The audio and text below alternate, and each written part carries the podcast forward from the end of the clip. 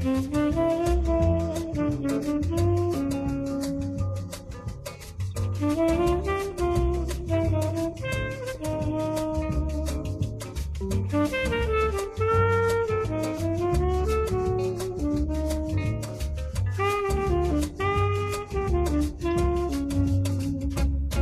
everybody, Aaron here uh, with a belated interview from one Tom Wilson. He was a editor at large on uh, Mad Men, uh, which has been off the air for about a year and a half now. And I want to apologize to Tom and everybody who was expecting this interview. Uh, this was going to be one of the features that we did when we went to our through our uh, rewatch or our retrospective of Mad Men, which never actually came to fruition and uh, it just kind of sat on our hard drives for a while. And um, unfortunately, I don't think we will be revisiting Mad Men, uh, the series, anytime soon, uh, just because our schedule doesn't allow it. Um, but I did want to get out this interview because a lot of people have known that we recorded it, and they've been, uh, I won't say clamoring for it, but asking politely for it. And uh, we just recently dusted it off the archives, and uh, I put this bumper in front of it, and uh, wanted to get it in your guys' hands. So if you are interested in the thoughts of uh, someone who worked with Matthew Weiner um, on the series and got some behind the scenes details on editing and uh, the work he did on Mad Men and beyond, uh, please enjoy this interview. And again, Tom, I'm really sorry it's taken me this long to get it out and appreciate the time you gave us so long ago. Without further ado, here's Tom. Joining us is Tom Wilson. Uh, he is uh, worked as an editor on Mad Men. In fact, you worked, uh, I think, twenty six episodes or twenty four episodes. You've got you've got credited for twenty five, including the finale, person to person, uh, which we talked a lot about in the last uh, week or two. Uh, also, another fan fr- favorite, which we got a lot of questions about, the crash, the the uh-huh. the crazy druggy episode. some personal favorites of mine uh, Lady Lazarus, um, the suitcase. That's like one of the the, the critical darlings. Um, a lot of stuff. My old Kentucky home is that the one that Roger did blackface in? That is the blackface episode. Yeah. Uh, so you you've been. At, it's also the one where Peggy first smokes pot. There, I'm I'm Peggy Olson, and I want to smoke marijuana. Yeah. Uh, great great moments you've been a part of. Um, I I guess I think editing is kind of a mysterious part of the Hollywood process, and I know I've, I've, listened to a lot of Kelley Dixon's podcast for Breaking Bad and Better Call Saul, um, and they talk kind of like in, in an inside ball, like some of the challenges they have, and I, I don't know that it comes across to the to the average listener, but could you describe roughly what it is that you do as a job of an editor, kind of in a normal gig? What part of the process you come in? what you start off to work with and, and that kind of deal? Sure. Well, on uh, on any gig, um, I come on pretty much right away. The the the for the second day that they are shooting is the first day that I have footage to start cutting. Really? Wow. I try to keep up with. Uh, we call it keeping up with camera. That uh, you know, I, I get the first day's dailies on day two, and by the end of day two, I try to have an assembly of scenes so that I can stay on top of things as we shoot. Because the TV production schedule is incredibly intense. Oh, There's oh, sure, just sure. a handful of days per episode to shoot the whole thing, and then you know the director only has a few days to work with me and uh, get his director's cut assembled, and then we have to you know send it off to the studio and the network and get notes back from those guys and. It depends on which show and uh, what our air dates are, but sometimes shows don't have a lot of time to get something finished because it's got to get on the air everyone we talk to uh, has always said that same thing, like just a crushing schedule that TV has. Um, and I'm, you're already blowing my mind because I guess I I figured that they would take all this footage and they'd have an intern go through and catalog it, and then you would get it like wrapped up in a bow, and then you would work on it from there. But you're actually you're getting them as soon as as as quickly as they're filming them.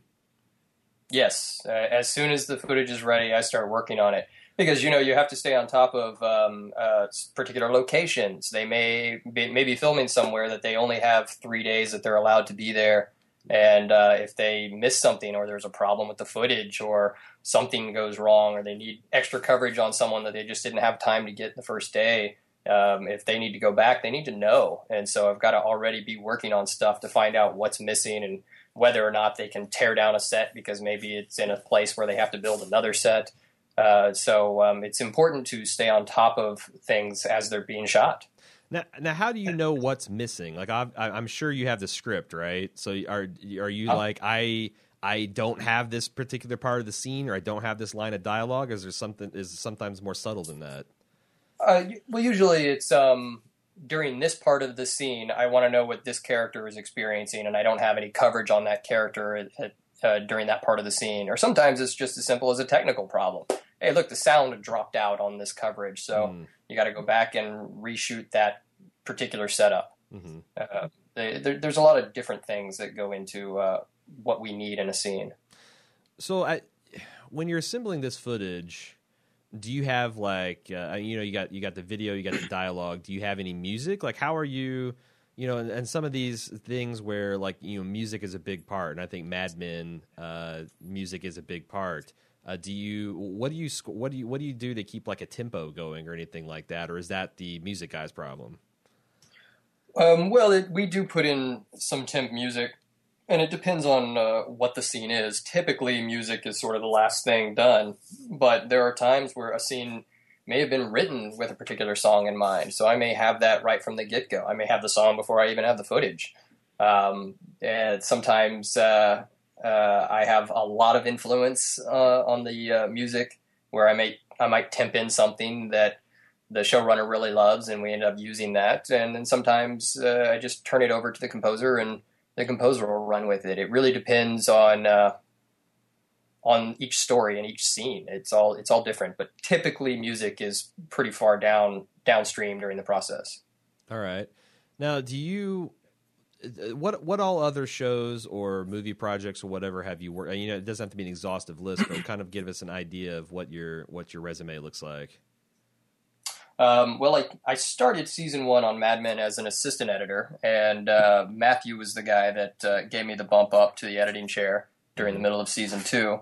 And before that, I'd worked as an assistant on HBO's Rome, mm-hmm. and um, I worked on an assistant as an assistant on the show Castle for its first season. Right on. And as an editor, I've also cut a couple of seasons of the USA White Collar. I'm currently doing uh, Manhattan um, with Thomas Schlamme for WGN.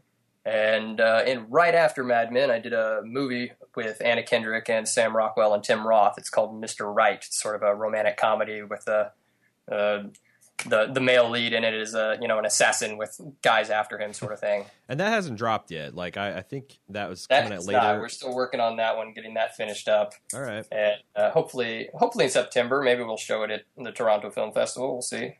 Do you find that like all of the jobs that you do are kind of more the same than they are different? Are there differences? And if so, how is Mad Men different from the average gig?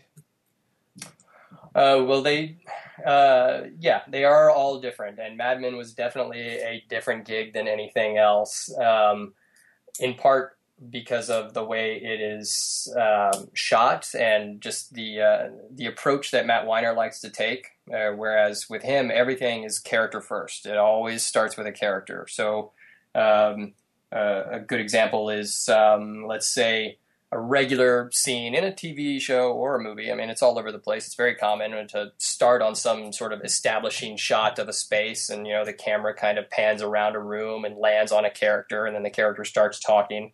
Whereas um, Matt Weiner always wants to start with the character. Let us know um, whose experience this scene point of view is coming from before we kind of reveal where they are. Hmm. Um, there's a, a, a, beat in uh, season two, I think, where Pete goes into a department store and the director had set up a giant shot, you know, going all around the store and lands on Pete walking into a door and Matt wanted to start the scene with Pete walking in the door and then revealing the store and the space he's in because with him it was always character 1st mm-hmm. and to a, to a degree that it was beyond what uh, uh, other people tend to do. So now, is that your job then to to assemble the footage in the way that, that Matt wanted, or did the uh, director have to go back and, and, and do some reshoots to make that work, or? Oh, it, it's it is my job to do it the way that Matthew would want it, and to work with the director and make sure that the director was, you know, not setting himself up to fail, because uh, ultimately his job was to please Matthew and sure. direct the the show the way that Matthew envisioned it. So, um, yes, part of my job was to sort of help help a guide, uh, so to speak. Uh, you know, offer advice on how Matt likes things to be done. Is there a pretty big difference between how directors approach material and how much material you get from directors? Like, is there some directors that give you like 17 versions of every shot, and there's some that are kind of like more? I mean, I don't want to use it in a pejorative way, but like the Ed Wood classic, like we get, we get, we get this, this, you know, action cut. That's it. Put it in the can. Um, are they kind of like all over the map, or is is is you know, and, and which do you prefer? Do you like to have more coverage and less, or do you ever feel like you're drowning in footage? There are well, there have definitely been times where I felt like I was drowning in footage, but um, you know, it really it it really depends on the scene, and uh, a good director will do what he or she feels is necessary for the scene, whether that's a lot of coverage or a little. And I, I don't like to uh, pin pin a, a, particular style on, on any one director or not because the, a, a good director will adapt to what's needed. Mm. Do you feel comfortable talking about Matt's style? Um, sure, yeah. Matt's style is uh, uh, is certainly very unique. He, he uh, in in every respect, in the way he liked things performed, where he liked to be able to uh, um, give enough time to be around and see people as they speak. The to the way it's shot, he likes the camera to remain relatively still and not mm. make us aware that we are looking through a lens at anything. He wants right. it to uh, to to he wants the, the camera to move only when it's really motivated. Whereas most television and film uh, the camera just kind of does what it's going to do.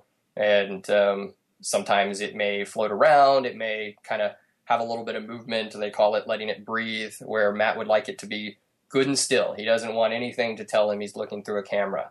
Uh, for him it was all about characters. And, uh, and also um, uh, uh, along the lines with camera work whereas a, a lot of people will as someone walks into a room and across a room will like to be on the doorway and let them walk into it and follow them as they walk across the room to talk to someone else where matt would like to have uh, two separate shots one on the doorway and one on where they're going to land and let them walk out of one frame and into another and that way he could control in the editing room the amount of time it takes them to cross a space say mm. so if we need the scene to move a little bit faster well then we can kind of fake how long it takes someone to get across and uh, have more control that way.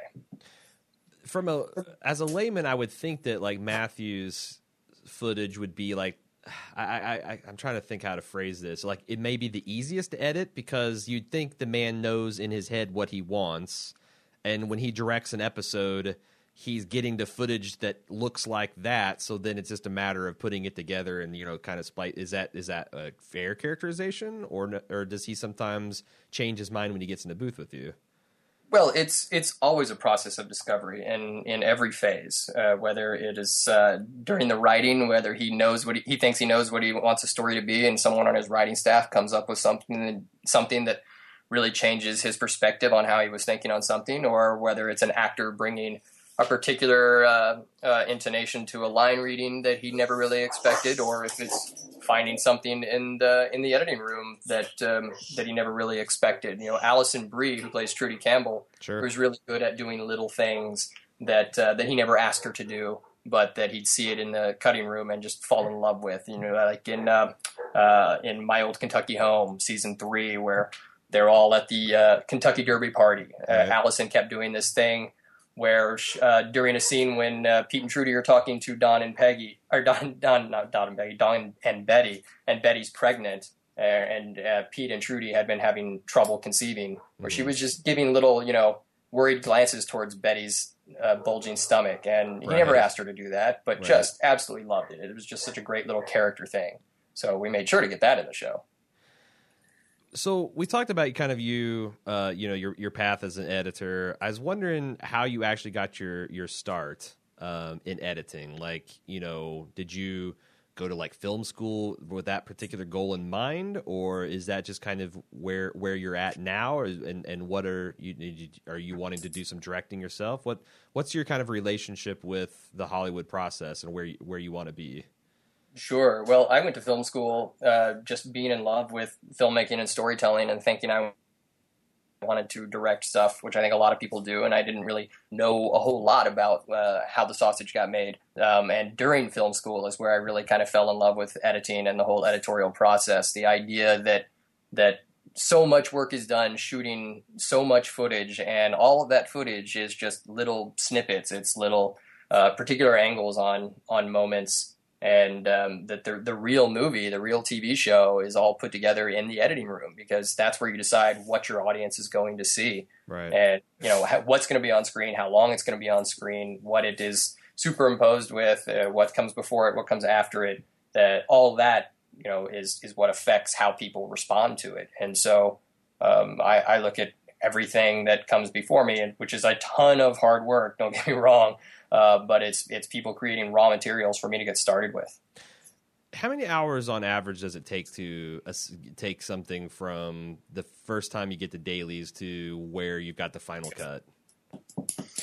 Well, that's that's where the schedule on television is really tricky. Um, we typically have, I think, on Mad Men, we had eight or nine days to shoot an episode. Uh, a lot of television shows only have seven days. Um, once shooting is done, the editor has three days to assemble everything put it together, uh, which includes adding full sound design and uh, and temp score as well, Wow. whatever music we need. And then after those three days, the director comes in for four days. They have their opportunity to um, put their own stamp on it, and um, then they're gone. And it's all about working with the producer and getting feedback from the studio and the network after that, which can be as short as just a, a handful of days, or um, uh, on Mad Men at times it would it would last several weeks. I think the longest amount of time I ever had between the director leaving and locking an episode was probably about six weeks. Wow. Um, sometimes it would just be a whole lot of uh, a whole lot of work and finding all those those little things. You know, Mad Men was a little different than a lot of gigs because it's less about the things that happen and more about the more about how people respond to the things that happen Sure. and how it affects them. So, um, you know, uh, no matter what the dialogue in a scene is, it's the subtext that was the most important thing in Mad Men. And sometimes carving that out and really getting that that emotional uh, connection just the way that it is the most effective takes a lot of work. You know, it's a lot of trial and error sometimes. How did you come to be on Mad Men? You started with an assistant editor, and I'd like to maybe briefly ask how what's the difference between assistant editor versus an editor, like you know the duties and responsibilities. But but how did you get started on Mad Men, and how did you first meet Matthew Matthew Weiner? Talk a little bit about that. Sure. Well, I, I was on the show before I ever met Matt, and um, I came onto it from HBO's Rome. Rome and uh, The Sopranos were both finishing up at about the same time, Uh, and Matthew and his producing partner Scott Hornbacher had both been on Sopranos, so they were crewing up with people they knew and uh, and were associated with, and so they just kind of uh, took up as many people from The Sopranos and from Rome as they could, and uh, that's where that's how I got onto it. And um, I, I mean, I first met Matthew. I think the first time he came in to the editing room to uh, to work on an episode with the editor I was working with.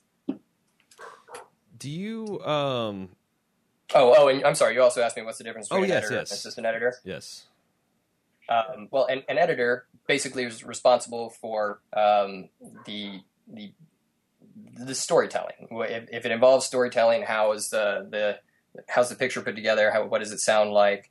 Um, that that's the editor's responsibility, and then basically everything else in uh, the editorial rooms um, is is taken care of by the assistant in terms of getting the dailies in, making sure that they're all in sync and that they're organized in the bins. You know, every every scene is um, is shot from a lot of different angles, and there's a lot of different takes, and there's typically for each take two cameras rolling at once. So those two different uh, uh, cameras will the, the footage from those two cameras will get sunk up. Uh, and linked together by the assistant editor so that the editor can sit down and say, all right, I've got this bit, this moment in this performance from this angle, or I can switch it to another angle uh, which just gives us more to work with. Mhm. And um, you may have a, a ton of different footage and different angles per scene, and it's the assistant's job to make sure that that's all organized and kept track of. And uh, and typically the assistant is also heavily involved in the sound design, where uh, I might cut a scene together and then pass it off to my assistant to make sure it sounds like it's in the real world and not on a soundstage somewhere. And uh, they oftentimes do a lot of work on the temp score and sourcing stuff for me, and then I would give them feedback uh, on that. And, and while I'm continuing to cut the uh, the the new footage and, and, work on the content of the scene, um, the content of the storytelling, and the assistant editor takes care of virtually everything else, and and interfaces with the producers and and uh, all of the downstream people, like the people that do our uh, our final full res online and talking to our music supervisors and our composer and all that stuff. They sort of take care of contacting the outside world so the editor can just stay in their cave and hunker mm-hmm. down over their footage and worry about telling the story. Okay. okay. Now you, you mentioned that the like one of the final processes like the the network or the studio getting like giving you guys notes and I'm thinking like you know Mad Men's got such a singular look and voice and story. Like, did you get a lot of notes on Mad Men as far as and, and, did any of those like did anything come of that, or was it mostly like Matt Matt would be like, yeah, yeah, yeah, we got it, and then you guys do whatever you want.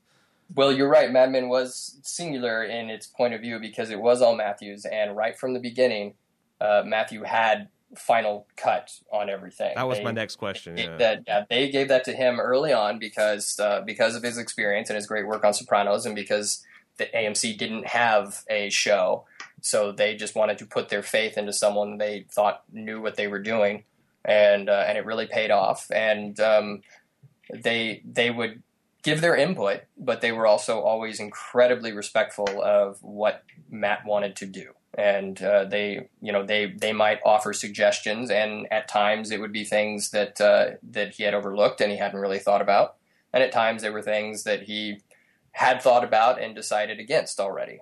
Um, so they uh, they yes they had input. They were always involved in the process, but it was ultimately Matt's point of view, and and that was top to bottom on the show. I mean, every costume on the show, every prop, sure. uh, everything sure. uh, was run through Matt Weiner, and um, it, he was uh, a, a, dynamo. I mean, it's an, incredible the fact that he was able to keep all of those balls in the air at the same time.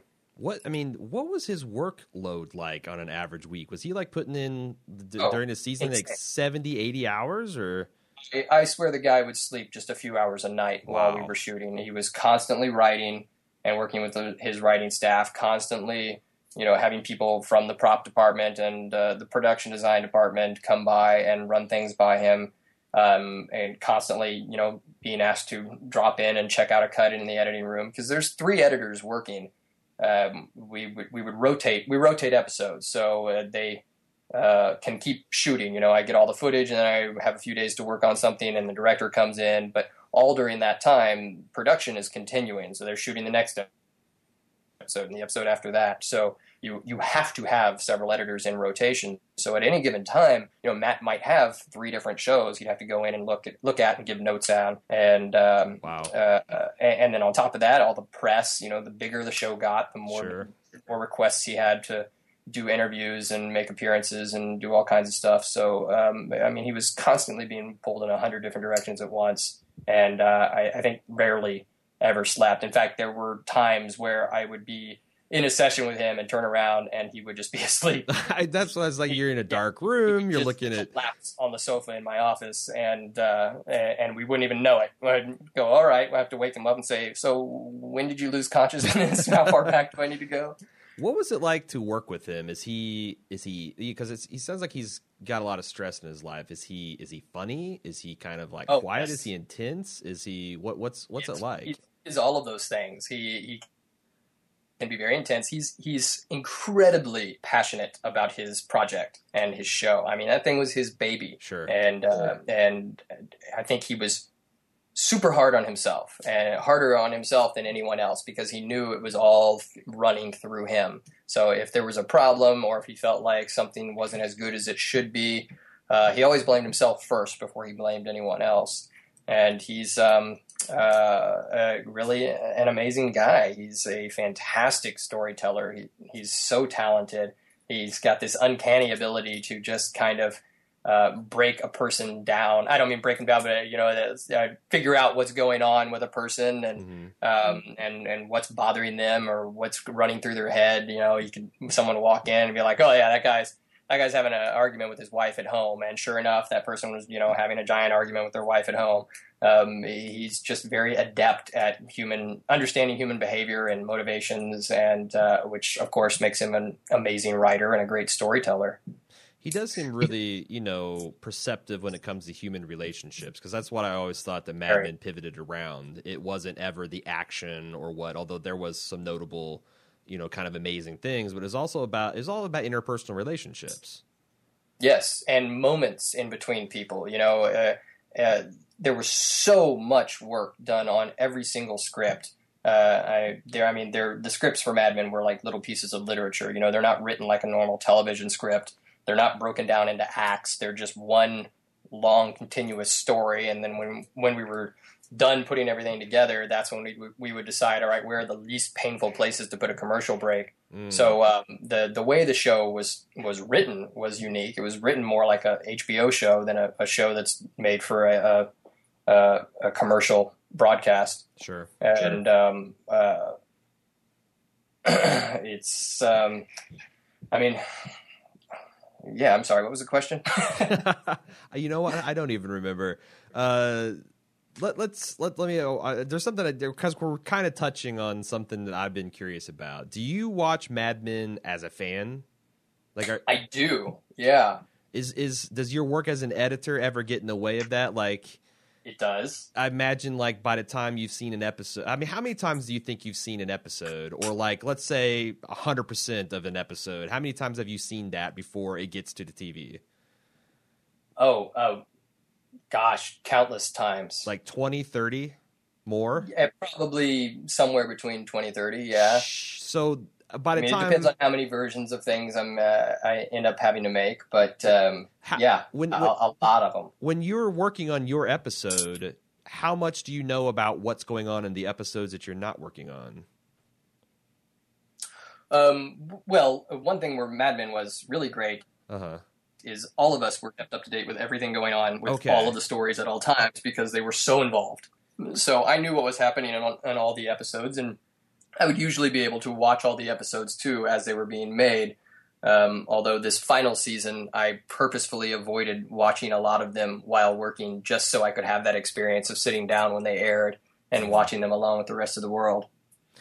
Are you able to sit back and watch episodes that you personally worked on and enjoy them or are you able to do that like when they air or do you need like a year or two to get like distance to be like oh yeah that suitcase episode is a hell of an episode Right. Uh, you know, it, it, depends. There are some that right away I can sit down and appreciate, and there are some that, yeah, just take years to to uh, be able to just separate myself from. Oh, I remember all of the minutia of what went into making that, and all the trouble I had building that scene. Oh, yeah, I still really wish I had a, a, an angle for that moment that showed me what that character was feeling right then and there.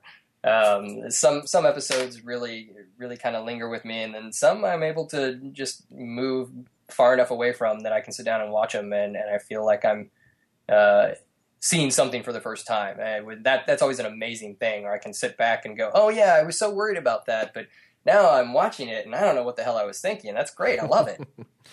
uh, out of all the episodes you've personally worked on, out of those subset, those those 25 episodes, I think uh, what's your favorite?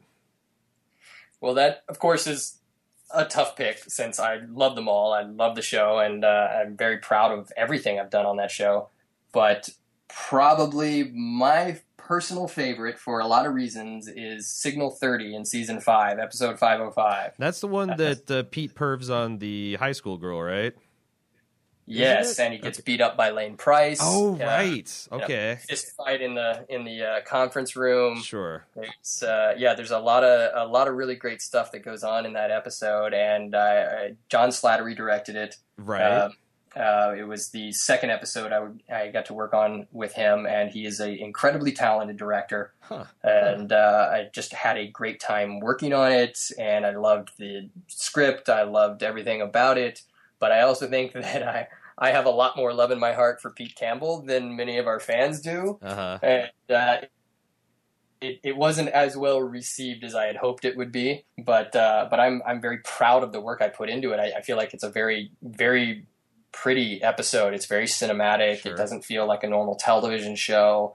it's some, there's a lot of very subtle storytelling in there. There's a lot of very just in your face storytelling in there.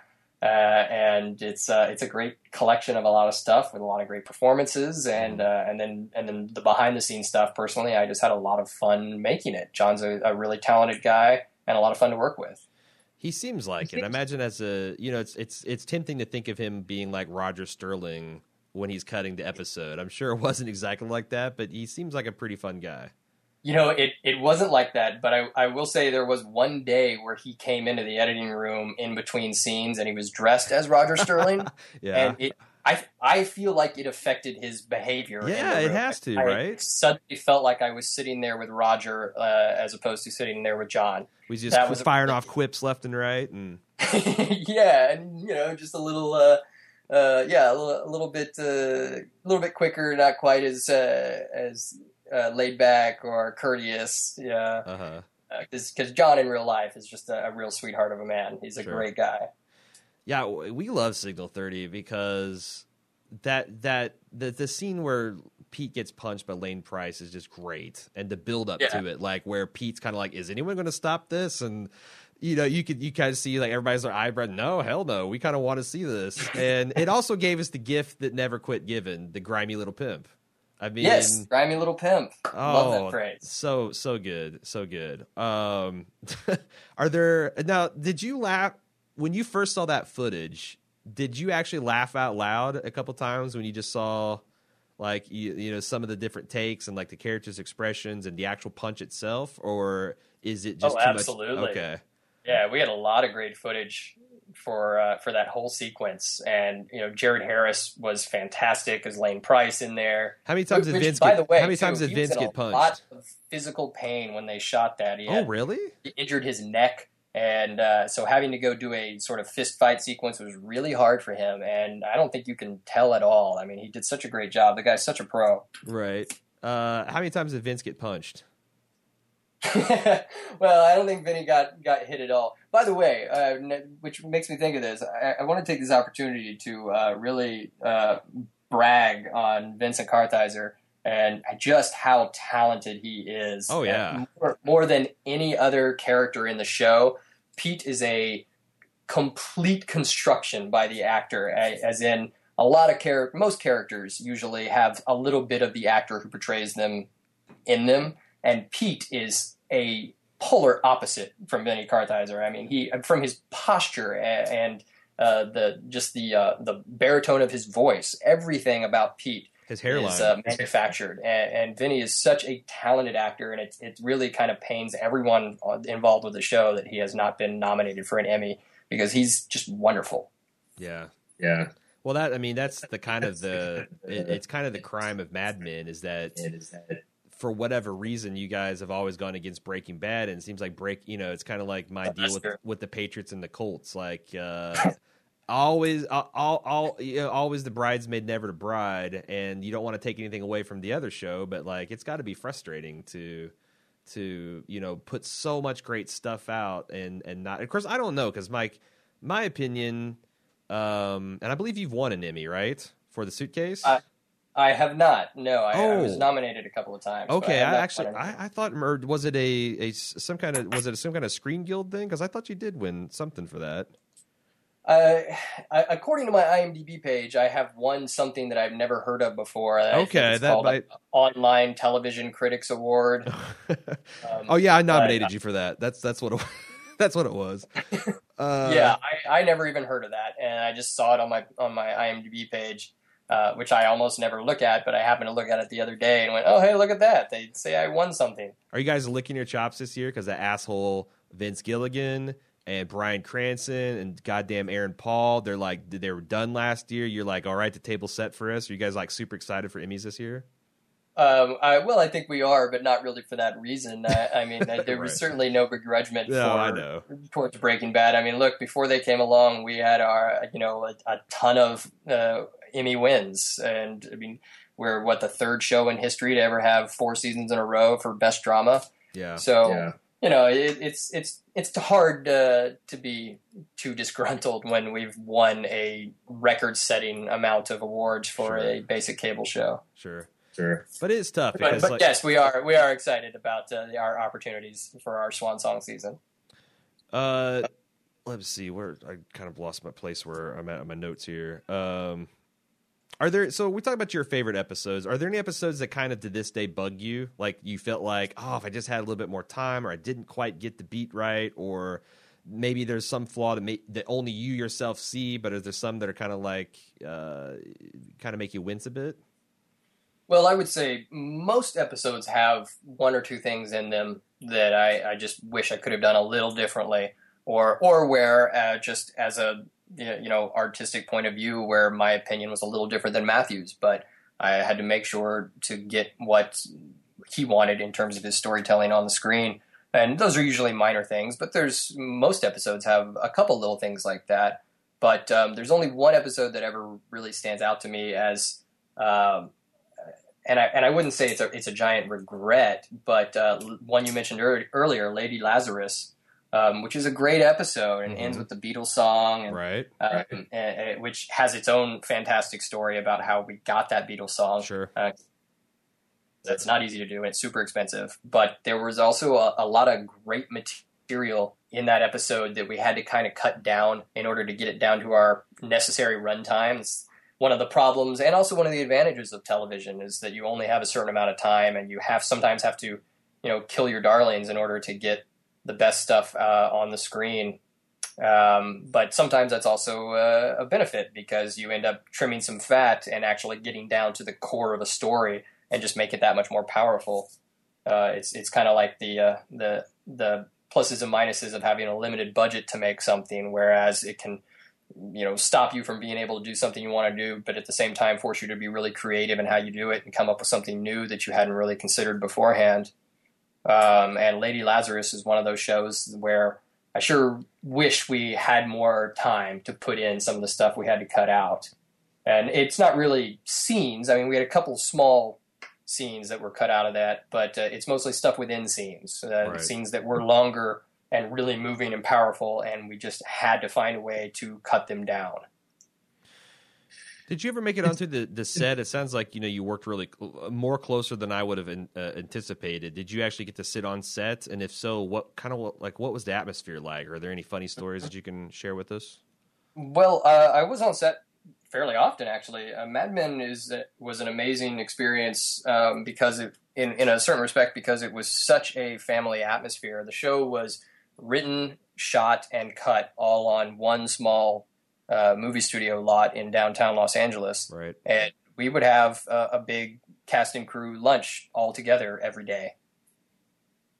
Uh, I mean, unless they were out on location. So um, the editors and the writers and the cast and the crew, we all knew each other fairly well, Hmm. and it was uh, uh, really created a real family environment, which was great, especially when we have super long days and there's a lot of stress and a lot of pressure to get stuff done and and do it at a particular level. Um, it's nice to feel like you're doing it with your family and not just a bunch of strangers.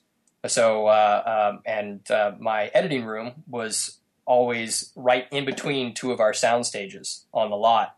So I could, I was always literally 30 feet away from the set.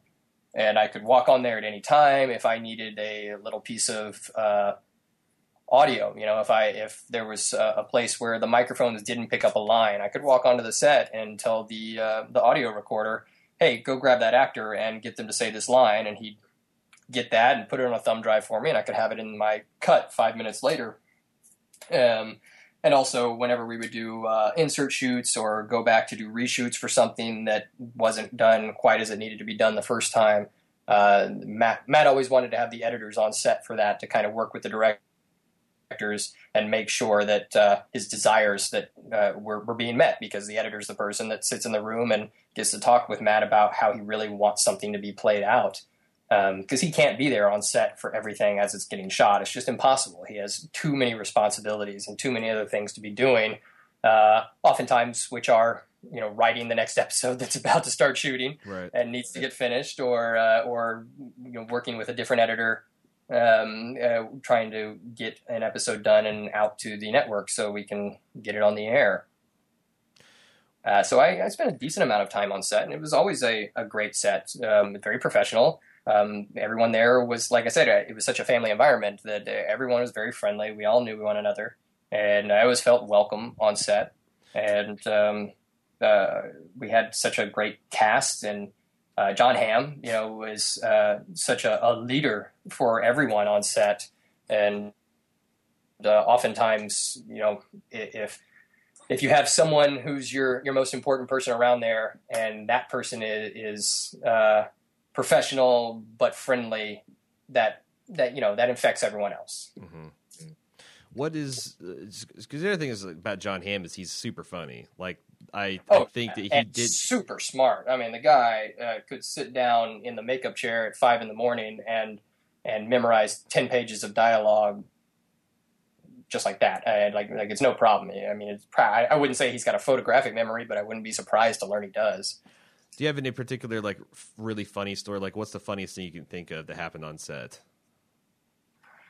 Oh, geez, I don't know. Funniest thing. There's always great stuff. Um, you know, it, it, whenever there was a birthday, there was always you know a, a, a, some sort of celebration on set for somebody's birthday. And one year for Jon Hamm's birthday, they brought in a cake shaped like a giant ham. Uh, and uh, oftentimes it, the uh, you know the uh, the happy singing happy birthday to someone would just kind of come out of the middle of nowhere. Uh-huh. You know, uh-huh. like they planned for for John Slattery to be in the middle of the scene and turn around and just suddenly start singing happy birthday, and then all of a sudden the entire cast and crew are wandering onto the set and singing happy birthday. So uh, it was always a fun surprise. Um, as far as a lot of really funny stuff happening on set, um, I mean, it was I wouldn't say it was a super loose set, but uh, it it was uh, you know it's a professional environment. It's a lot of people working really hard and doing right. their jobs really well. Did you get to keep any souvenirs from the sets? I have a handful of things, typically smaller stuff. You know, like uh, Harry Crane's mug, or okay. um, so like one of the beer cans that Don was chugging and uh, when he was supposed to be building Sally's playhouse in the backyard, right. things like that. I've, I've got a, a, lot of little stuff like that, like ashtrays that were on secretaries' desks or uh, one of the phones from a secretary's desk. There were a lot of things that uh, we, we weren't allowed to take sure. when the show wrapped up because the Smithsonian wanted so much stuff. Oh, yeah. And, uh, and then there were a lot of other little things too that the uh, the network wanted to uh, auction because you know they could get a real pretty penny for certain things and be able to turn that around into uh, advertising and uh, box sets and all that stuff. It seems like a trend nowadays because I remember looking. I, I, remember talking to guys. I've been able to talk to a lot of the actors that have been on Breaking Bad, and uh, like Skinny Pete, uh, Charles Baker wanted to have Skinny Pete's hat, and nope, that's going to go get auctioned. And like I remember uh, the Olyphant, he's an executive producer, and he, I think he wanted like a, a ring or something, and it was being out. It's like even the executive producer can't get what he wants, so it's like you know what yeah, are you gonna do? It, it, happens that way. And well, I mean, I, I really wanted Peggy's thermos, but mm. apparently they they thought it was more important to give it to Elisabeth Moss. Well, you know what. I swear, some she big timed you is what she did. yeah, that's right. Uh, what technology do you use editing Mad Men? oh, we cut on uh, whatever the latest uh, Avid editing software mm. is, and we have um, Macintosh computers. You know, just state of the art stuff uh, in in the editing rooms. What you know, I've heard that Mad Men transitioned from film stock to digital at some point in its life, and if you've been there yeah. since, since season one, then you were part of that transition. Um, I'm really amazed at how old school, and I've always called it like Godfatherian in in, uh-huh. in, in the particular grain and the light and just the way it, it, was shot that they, they were able to keep this with digital.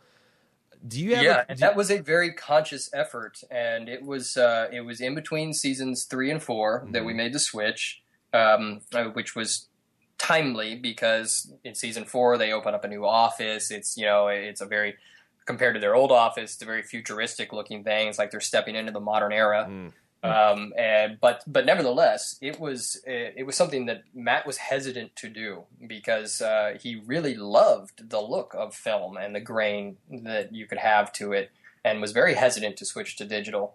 Uh, our cinematographer Chris Manley, um, who was the cinematographer for most of the season, did every episode for, from seasons two through all the way to the end. Mm-hmm. Uh, really talented guy. Also directed a couple of episodes.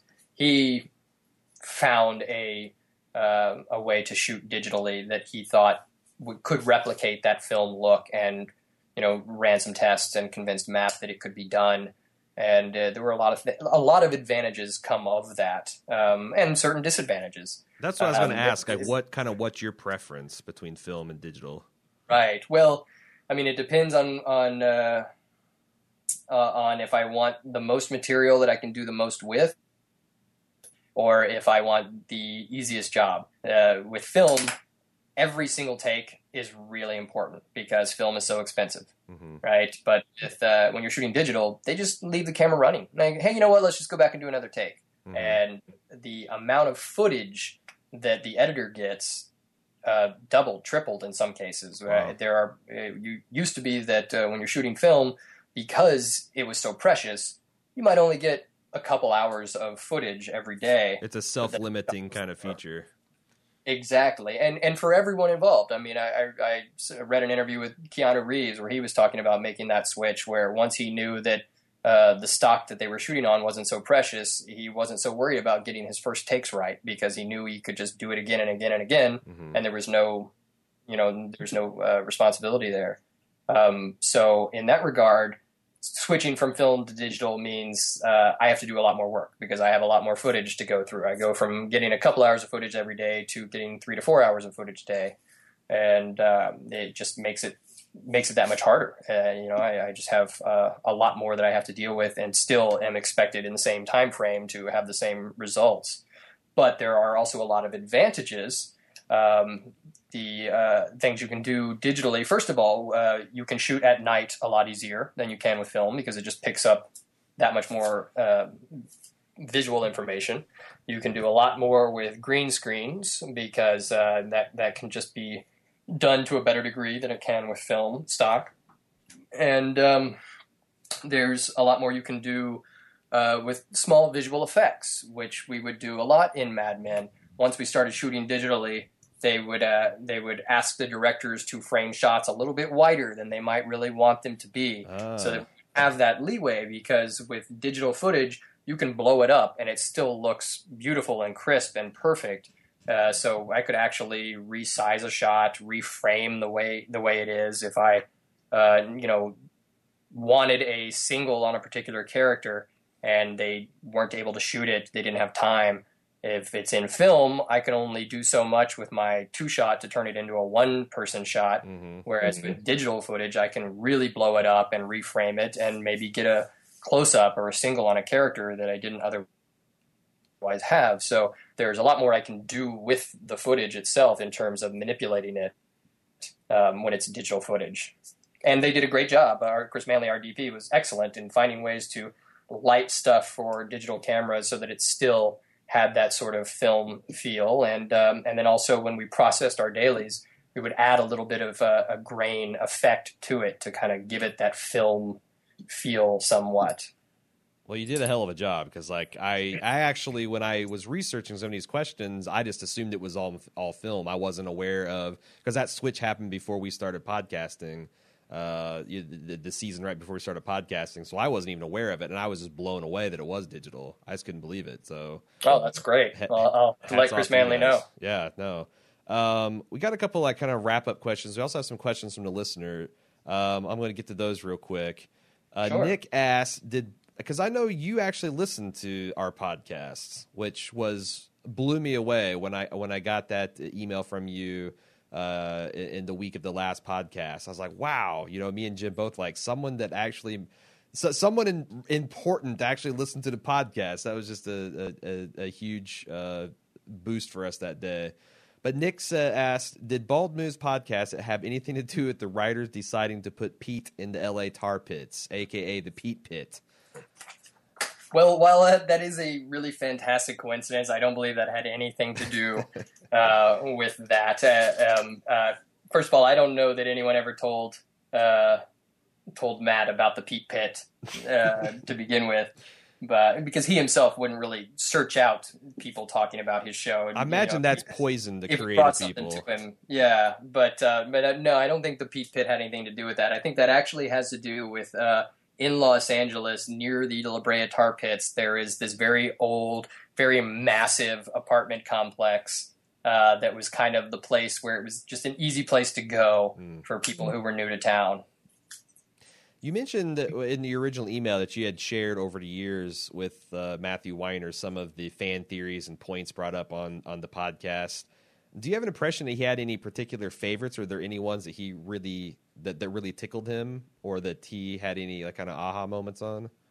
Well, you know, um, I would be very selective uh, in in what I would bring to him because he's a busy guy. I don't want to be too distracting, and I, also if it was a some sort of conspiracy theory that was really uh, really off the mark from where things were going, I, I, would hesitate to to mention that to him because then he might worry that people weren't really understanding what he was trying to do. Oh, right, right. Um, but uh, certainly the Sharon Tate thing with Megan, um, he found I think amusing because that was never in any part of the discussion or the decision to come up with that shirt. That was just the something the the, the head of our wardrobe put on uh, Jessica Pare that day, and just happened to be in Sharon Tate's T-shirt. Mm-hmm. Um, there were some other things like uh, the theories that Pete was going to kill himself in season five, mm-hmm.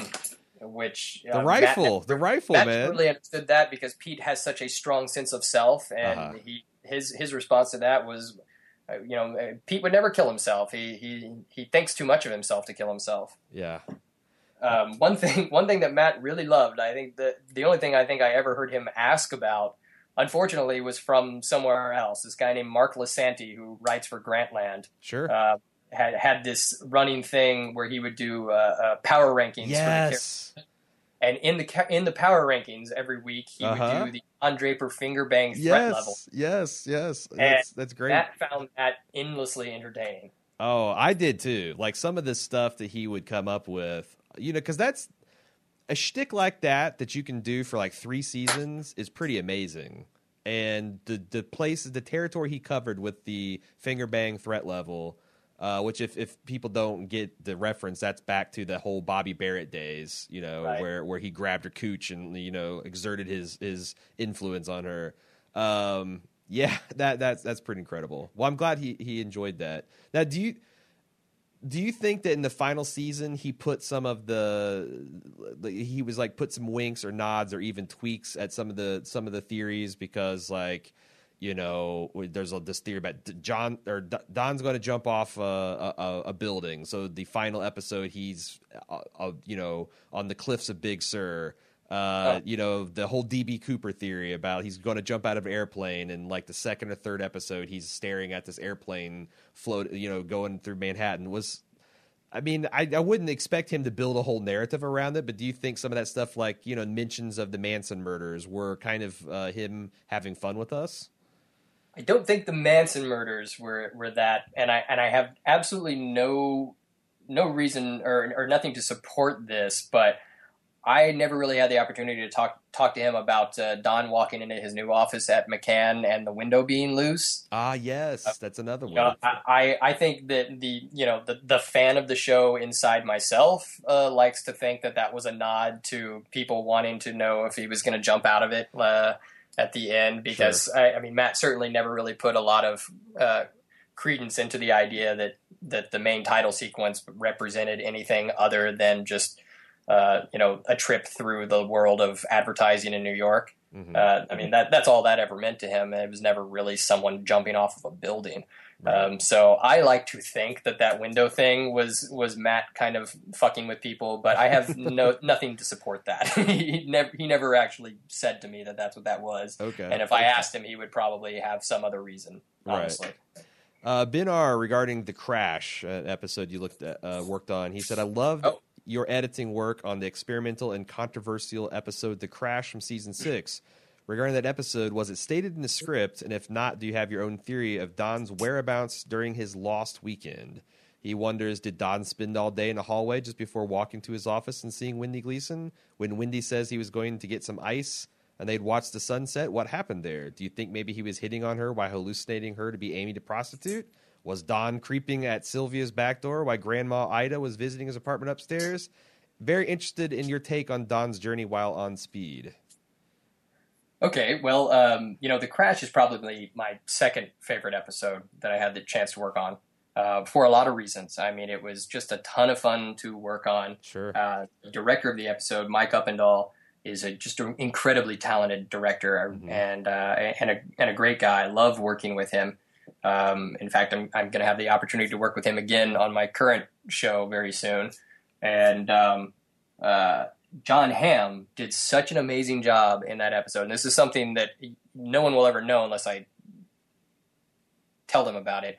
Uh, in every scene after Don got shot up with amphetamines, um, the director and the lead, Mike and John, would do different takes in every single setup uh, for every scene that uh, ran the gamut of just how messed up on speed Don was. So the first take, he'd be fairly normal. He wouldn't be too beyond what he normally is. The next take, he'd be a little amped, uh-huh. and then the next take, he would you know, really be kind of frantic. And then they do another take where they'd come in and they'd put sweat all over his brow and kind of make his face a little flushed and, and just really let him be off the wall, uh, high on speed. And so, um, whenever uh, I started working with Matthew, I had a lot of leeway in just how crazy things got in each scene. Yeah, it's like and believe, believe, me, there was a version of that episode that was even more off the wall and and just more lunatic. And uh, uh, there was also a version of that episode that was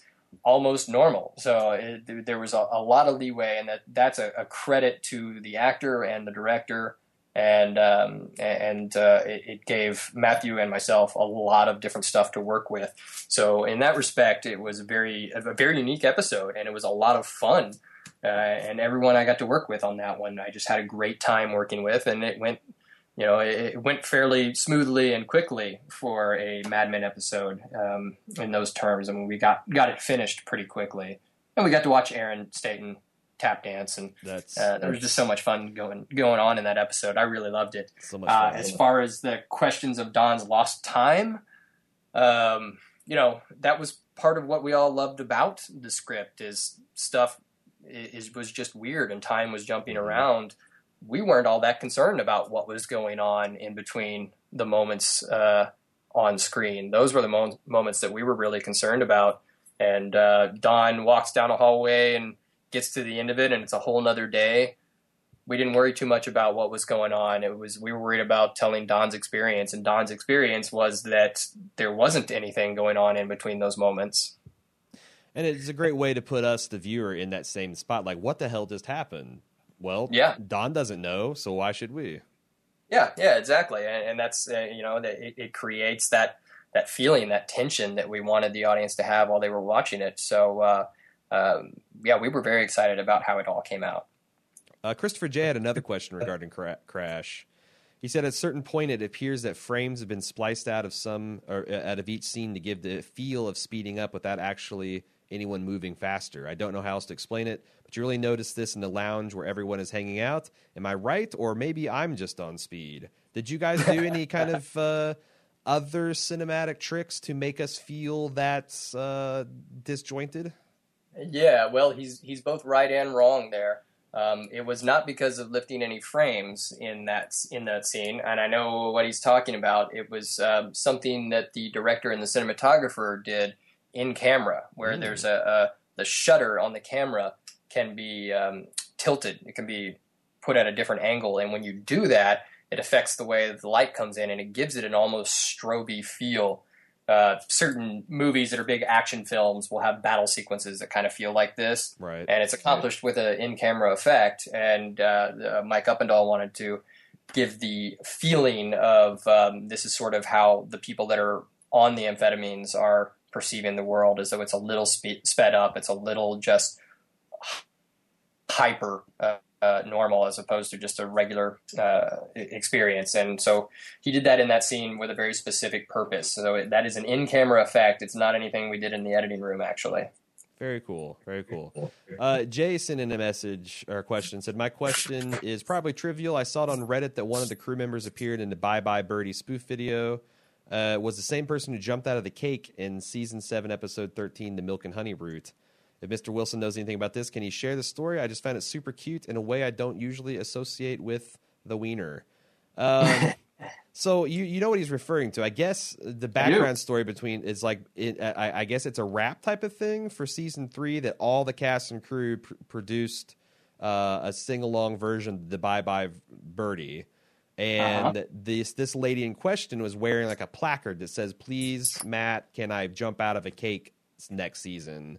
And then it actually happened finally at the, the tail end of season seven. Can you talk about it a little bit about how how that came to pass, or why yeah, that was really weird. Nobody knows who that woman is. She just kind of showed up. No, I'm kidding. Oh. Uh, that was uh, uh, that's Marcy Patterson. She's one of the producers on the show, um, and she's she's sort of uh, she was sort of the right hand uh, person for Matt's producing partner Scott Hornbacher, mm. um, uh, and so Marcy was involved in every aspect of the show. I mean, every con- concept meeting, every tone meeting. she was in, involved in location scouting and even involved in making sure that the parties we threw uh, for the cast and crew, of which there were many on Mad Men and still are, crazily. Mm-hmm. Um, she she was always involved in making sure that those got planned properly, and wait, wait, she was you, just you said you still know, are fingers in in every aspect of Mad Men life in general. So she's a, a, one of those central producers on the show, and yes, that is also her in uh, in episode seven thirteen, jumping out of the cake and uh, it was something she finally had the opportunity to do.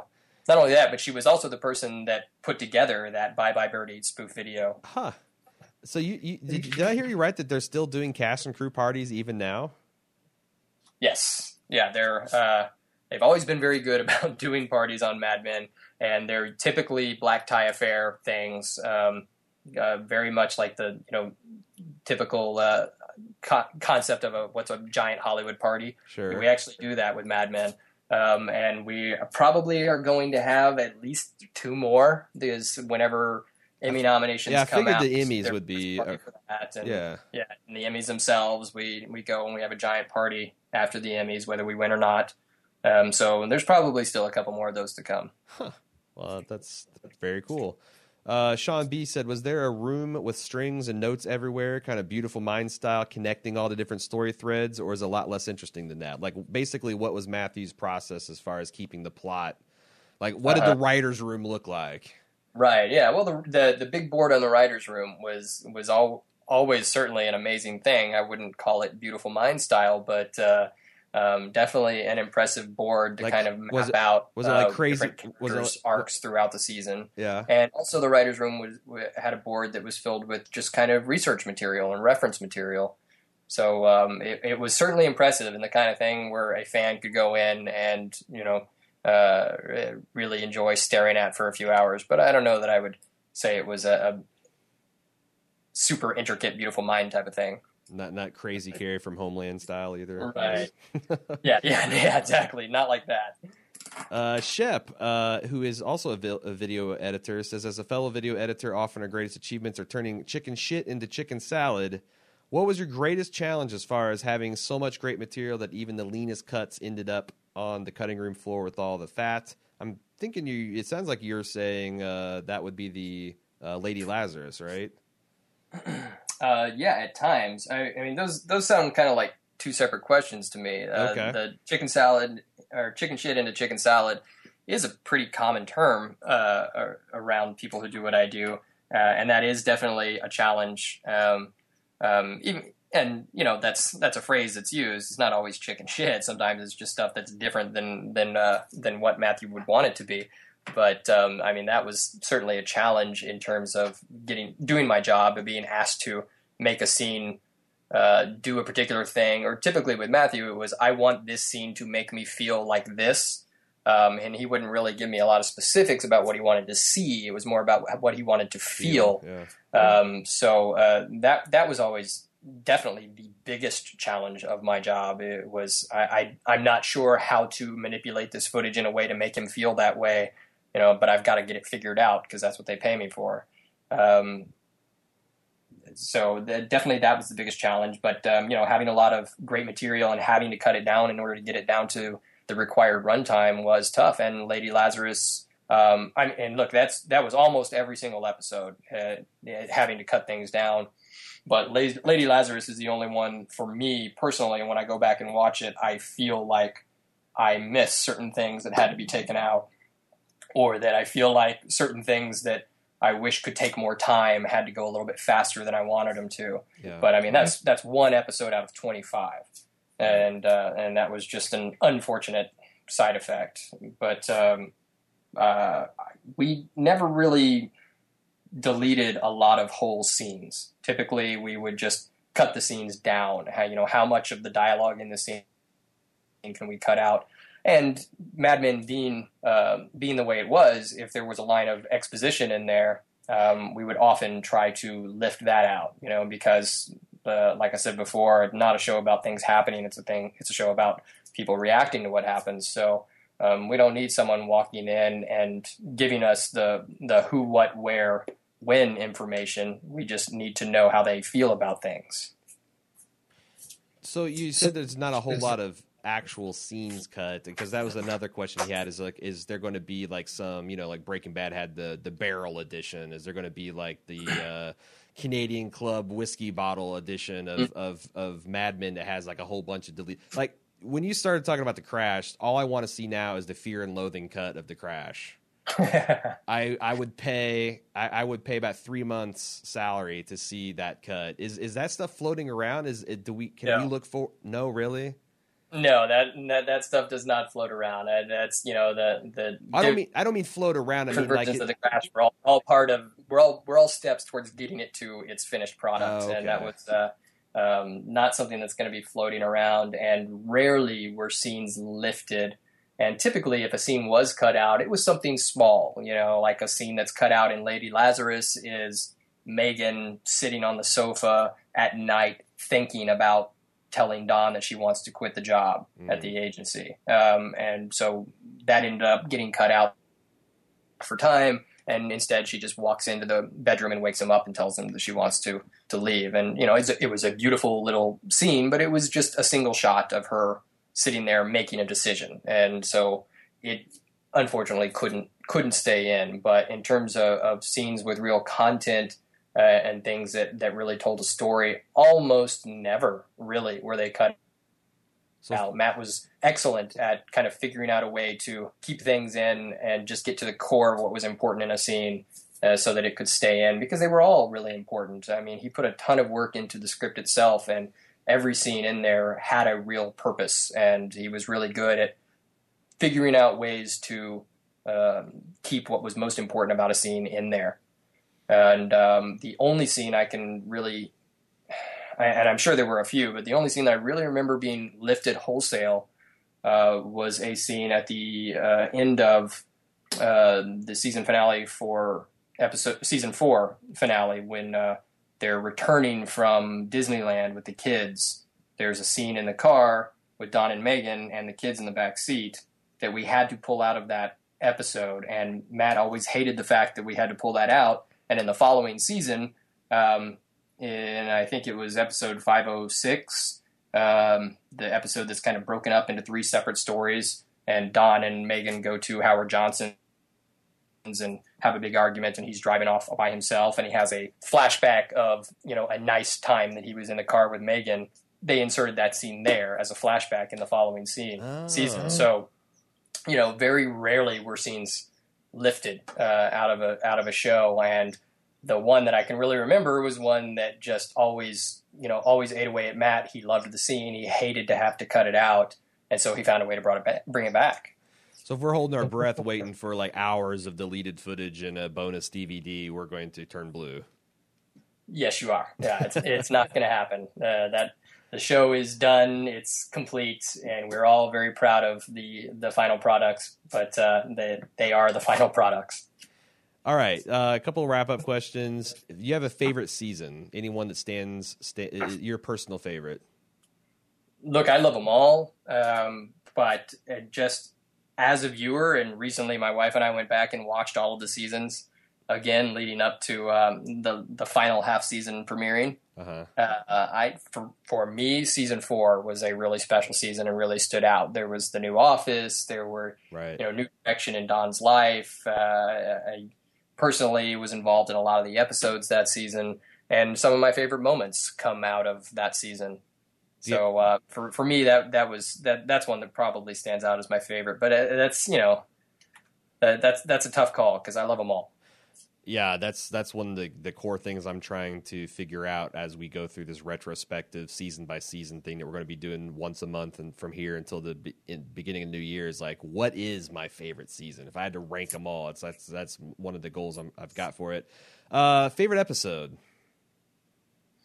Not necessarily uh, one that you worked on, although it could be. I mean, that's well. Uh, I mean, Signal Thirty and The Crash are, are great episodes. Uh, I'm also one that has always stood out to me that I did a little bit of work on, but it wasn't. I wasn't primarily involved in it. Was uh, it, the Jet Set uh, episode two eleven? It's the first time that Don travels to California, mm. and towards the end of the second season, he goes there with Pete, and they're meeting. Right. Uh, he just ditches Pete, right? Yeah, yeah, and he ditches Pete by the pool, which is also a, a great moment when Pete's sitting there uncomfortable with clients, waiting for Don to show up. Um, and and story wise for Pete, it's it's sort of a big deal because he's kind of forced to uh, forced to grow up a little bit Spreads and get better at his yeah. job because Don just sort of abandons abandons him there, and he goes off with the uh, the crazy European guys, sure. and uh, um, something about that episode has always really stuck with me. So I, I, suppose that's one of my favorites. But again, I mean, they're all my favorites in some some way. Uh, favorite moment? Do you have one like particular quintessential Mad Men moment? Man, um, that's a tough one. That's a really tough one because I, you know I have favorite moments in each episode and each season. It depends what kind of moment. You know, there's uh, great comedy moments sure. like like Duck trying to take a shit on Roger's chair, or uh, um, uh, you know, G- Ginsberg with his nipple. Oh yeah, uh, and uh, um, the death of uh, Miss Blankenship. Sure. absolutely one of my favorite moments in the entire series. While there's a, a meeting going on in the conference room, and Don's trying to dis- distract the clients so they don't turn around and see the, the dead lady behind yeah, him, and uh-huh. and, uh, and everyone else is trying to sneak him out, and they use the the blanket from Harry's office to cover her up, and uh, I, I love that. But then, uh, you know, beyond the really funny moments, there are some great dramatic moments, like uh, Peggy telling Pete about the baby at the end of season two. Uh, also, again, Peggy and Pete in season four, um, episode four, uh, where um, Peggy has made friends with, you know, her new bohemian people who work at Time Life upstairs, mm-hmm. and Pete is now, you know, uh, very ensconced in the accounting side of things, and he's dealing with all these old businessmen. And at the end of the episode, Peggy's getting on the elevator with all of her young new friends, and Pete's standing in the lobby with all these old businessmen.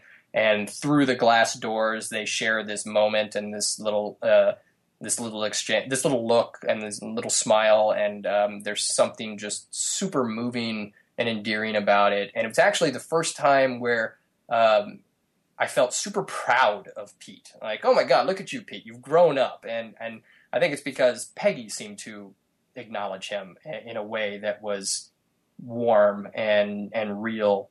And as a, as a viewer, I mean, even as someone who was assembling the scene and putting it together, uh, I, I was still feeling sort of proud of Pete and like, oh, look at him he's really growing up and he's really kind of starting to get his own shit figured out. And if Peggy can forgive him, you know, why can't I? And so that was a really great moment for me. It's always stuck with me. Uh, of course, there's the lawnmower uh, cutting off the guy's foot. Sure, sure. Uh, always love that. And Ginsberg with his nipple. Um, I, I, just got it. I, I, I threw up in my mouth a little bit with all this Pete praise. Uh, it's, it's taken me a bit to recover. Uh, but uh, the, yeah, no, you're a big Pete fan. I got. I'm gonna have to keep my eye on you. It's that's, that's uh, recontextualizing everything that uh, has come before. Uh, yeah, yeah. I, you know, I, I, don't hate Pete here. the way that a lot of people do, but you know, um, I, don't, I don't, maybe maybe it's because I know Vinny. Yeah, yeah, yeah. Well, you know, I don't. I mean, psh, I've said enough about this on the podcast. I don't exactly hate Pete, uh, or to the extent that I do, it's a fun kind of like I. I'm actually surprised I don't hate him more with some of the stuff that he's pulled over the years, but. uh you know, especially in the later years when he's gotten older, and and I don't know. I feel like the comedy's been a lot them poking fun at Pete is what is his saving grace for me because it seems like that he gets like whether he's fall, busting his ass on the stairs or he's getting punched out or like his hairline keeps receding or he wears a funny tennis outfit. There's always something that kind of brings him down to earth and humanizes him. Uh, yeah, I and- mean, there, there's always some reason to kind of feel sorry for the guy. I mean, Yeah. he brings it on himself, but uh, you know, and and again, talk about Vinny. He was a real sport letting them continue to shave his hairline back uh, over the years and make him look bald on on a national television show. Yeah, he, and he's really funny too. I just saw him uh, on Amy Schumer. I think about three weeks ago. They did this black and white twelve angry men inside Amy Schumer. Uh, yeah, I saw the commercial for that. I keep meaning to look hilarious. at the episode. He's one of the jurors trying to decide whether she's uh, hot enough to be on television, and he does a hell of a job. Uh, Oh, he, he- he's he manages to get a reasonable chub, and it's really really funny. So yeah, I, he, he seems like a cool dude. Well, I just can't thank you enough for taking the time out of your weekend to uh, to have a chat with us. Um, you know, you've you've helped helped bring about the creation of a show that has given me so much joy. It's my favorite show on television of all time, and I appreciate that and all the hard work you guys put into it. Well, thank you. And I mean, look, I, you guys have been creating a show that uh, myself and my wife have really enjoyed for years, and we loved listening to the Mad Men Happy Hour. So you know, it's it's great that we live in the world we do today, where uh, we can have this kind of back and forth content creation kind of relationship. Yeah, Where you know, we, we can one one person can make something and another person can make something in response, and we we both get a chance to look at it. So thank you for doing it and uh, taking some time to talk with me. Although while I have you here, there are a couple things I heard in some of your last uh, episodes that I just wanted to help clear up for you. okay. Um, first of all, uh, uh, when Don goes to the uh, the VA to hang out with all those old veterans in the in the uh, second to last episode before the finale, Sure. uh, and uh, and one of the old World War II vets talks about uh, coming across German soldiers and taking them prisoner uh, in the forest during World War II.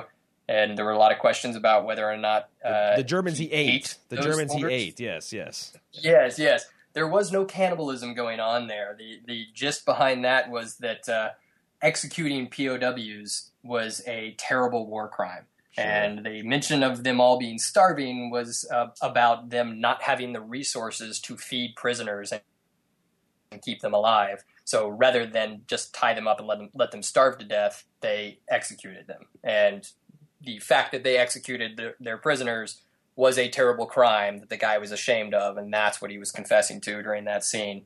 There was there was no cannibalism going on there. And, wow. uh, so we, we- also the rare case we took it darker than it was intended. Wow. Okay. Yeah, yeah, and completely understandable because I remember watching that and thinking, "Wait a minute, I don't remember Matt talking about any cannibalism going on here." Uh-huh. I mean, it, it, it was de- definitely confusing. Uh-huh. Um, and and then also uh, um, in the finale, Don opens up driving around on the salt flats, yeah. and you guys talked a lot about. Uh, um, you had the impression that Don was out there trying to set a land speed record, Uh, and uh, that that is not actually what he was doing out there. The uh, the guys that he was hanging out with were just stopping off at the salt flats. They were on their way to California, and Don was hitching a ride with them. And um, they were uh, going out to California to race cars. That that was just their their stock car they were taking out to to enter into races. so it's just a convenient they were, proving they ground. were just for out him. there testing it, and Don had been hanging out at the salt flats, and he was there to witness that car that set the land speed record, Yeah. uh, which he talks to Sally about. It looked like a jet, um, and Yeah, I knew guys. that, I knew those guys didn't set that land speed record, but I wasn't Yeah. because because you know the Bonneville salt they they have like a land speed record for damn near everything. Like Yes, exactly, and that's Yeah. that's where people who race, you know, go to test out their Sure. machines. But those guys were not trying to uh, set a record with that car. They were just hoping to get it in good shape and take it out to race it in California. All right, all right. Well, thanks for setting it straight there. Uh, also, thank your wife for the assist on the Blankenship. I, I appreciate that. Uh, oh, and- oh, yeah, she she's uh, been my partner through uh, the entire run of the seas, series, and uh, she's a, great writer in her own respect. So uh, uh, she's a great resource and uh, always helps me work through things, and has has been you know part of making the show right along with me. All right. So, last thing, uh, talk about your next upcoming projects. I know you mentioned the Mister Right, was it? Yeah, it's called Mr. Right with Anna Kendrick and Sam Rockwell and Tim Roth. That's a nice light romantic comedy. Like all those people. Uh-huh. And uh, and currently I'm I'm working on uh, the second season of Manhattan for uh, WGN, which is uh, another great show with the very talented people running that and writing it. All right. Well, again, I can't thank you enough, Tom. Tom Wilson, uh, for sitting down and talking to us, and uh, uh, maybe maybe we'll have a chance to chat again. Maybe uh, we'll we'll, we'll uh, uh, our coverage and, and your work will will cross again one day. Yeah, who knows? Maybe I'll accidentally stumble onto another great television show. That, that would, man. I tell you what, that Mad Men's the the the it's, it's got to feel like one of those special opportunities of a lifetime. And if you got it, if you got two it, of them, it's like you start feeling guilty about it. Yeah, yeah. It really was. In fact, you know, I mean, I, I had no idea what Mad Men was when I took the job. I was finishing one job and had an opportunity to, you know, someone offered me another job and I just jumped onto that. It wasn't until we really got into it before I started realizing just how great the show was and how good it was going to be. And uh, I, even while working on it on the first season, I was trying to leave it. I, it's uh, people I was working with were going to make the Pacific with H on for HBO, and I was really hoping to go with them, mm-hmm. and wasn't able to go. I ended up having having to stay on Mad Men, and it ended up being the greatest thing that could have happened to me. Man, if you got on Pacific, you could have done dealt with the problems of uh, cannibalism in the Pacific Theater. I mean, yeah, exactly. Bust that, or that I, scandal I wide open. Set the swamp uh, in Australia for a year and then my ass off, and yeah, instead I got to stay in Los Angeles and work in a nice air conditioned room, making a, a, great show. Not not a bad way to make a living. Yeah, no kidding. All right, well, I'll I'll let you get uh, get back to uh, uh, hanging out with your wife, and again, I, I can't thank you enough for uh, sitting down and talking with us and the fans. Hey, thanks, Aaron. It was a lot of fun.